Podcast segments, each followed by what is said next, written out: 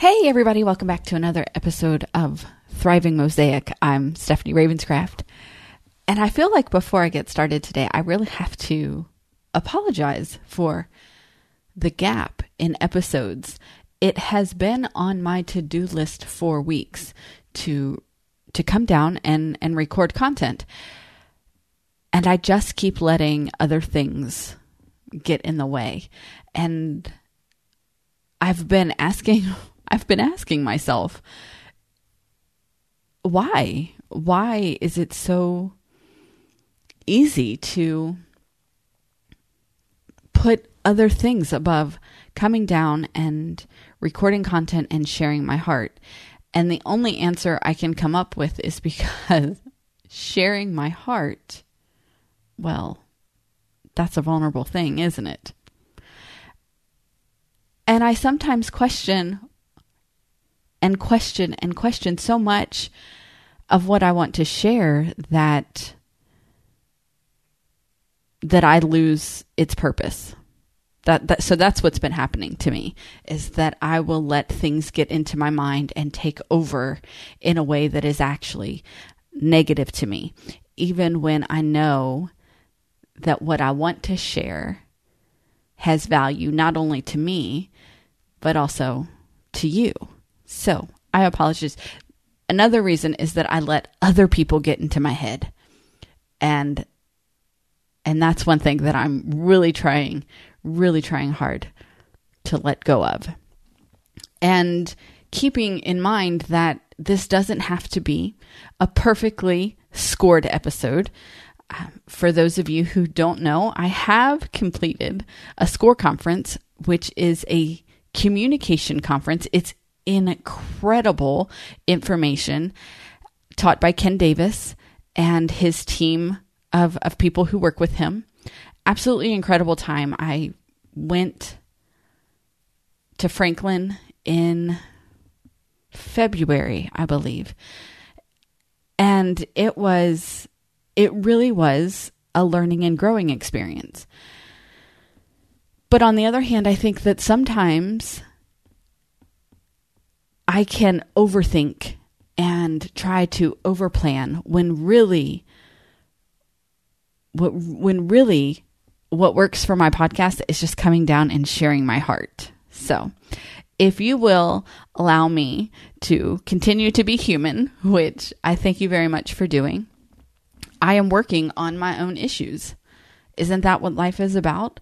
And one of my issues is overthinking and allowing people to help me overthink or try to overplan or over scrutinize what I want to share when really it's about me just coming down and sharing from my heart what I think. And that's what I'm going to do right now. Yesterday, okay, I can't even say yesterday because I'm literally reading all of the time. I'm reading today. I actually took a break from my book to come record these podcasts. It's really difficult because I'm like in that part of the book where all of the drama is like raised to the height and it's coming up on the conclusion. And so you don't want to put it away. But at the same time, now I have something to look forward to that I will be rewarded with when I finish my to do list for today. So, but yesterday I was reading a story, and in this story, we meet the the lead character whose name is Kelly. She's 32 years old and she is experiencing an unplanned pregnancy. And she is terrified. Uh, she is unmarried, experiencing an unplanned pregnancy. Uh, she is terrified to tell her mom and so and she lives a life where she is she's in a band and so she's touring. And her mom lives a life where she and her husband are retired and they live in an RV and they travel the the country. And so they don't see each other a lot but they talk plenty. They just don't physically see each other. So she's able to hide a pregnancy from her mom because she's not seeing it. And she's terrified to tell her mom that she's pregnant. And so there comes to a scene in the book where mom shows up and Kelly is coming home and she her mom is standing there banging on her apartment door And and Kelly is just terrified. She's like, "All right, here it goes. Like this is this is the moment." And so they sit down and they're having this conversation. And her mom asks her, "Why didn't you tell me that you're having a baby? Like why didn't you share this with me?" And and another just another part of the story was that the baby had a heart defect. So her Kelly's daughter is going to be born sick. And her mom is very hurt that not only did she not tell her that she was having a baby, but also that she didn't tell her that this baby was going to be born sick. And it just comes to this this beautiful it, it ends up coming to this beautiful moment. But Kelly says to her mom, I just didn't want to disappoint you. And you learn that Kelly was also an unplanned pregnancy to an unmarried woman. And she was a lot younger than, than 32. I think in the story she's like 18 or 19. And so while raising Kelly, she always said, I want you to have a career and to be married and then have babies. And I'm thinking, and I read those words, and I, I'm I'm in this I'm in this story, and I'm thinking about how absolutely intentional we have to be with our words when we're communicating with other people. Anyone, whether it be our children or our spouses or our parents or just our friends or even even the the cashier at the grocery store you have to be so intentional about the way that you communicate because our words will be taken into context by their frame of the world. And so when Abigail, who was the mom in this story, is saying to her daughter her whole life that I want you to have these things in this order and that Kelly as a young girl is is taking that to mean that anything less than that is a disappointment and that she in fact was a mistake because her mom didn't do things in that way. And they come to this beautiful beautiful moment where she says no you were you know you were my greatest adventure. Um, you are the best thing i ever did. And it, it really comes to this beautiful moment. But it was so profound to me in thinking that how we communicate with others is so incredibly important. You know, I think, and I use this example a lot, especially when I'm talking about the way I talk to my daughters about their body, because everywhere my 19 year old daughter goes, people say to her, You look just like your mom. You are your mom made over. You are your mom's twin. Like everywhere she goes, people tell her how much she looks like me. Her response is, I just don't see it. Like she's like, Y'all are crazy because I don't see it. I can tell you that my daughter looks a lot like I did at that age. And and so when she is only hearing how much she looks like me.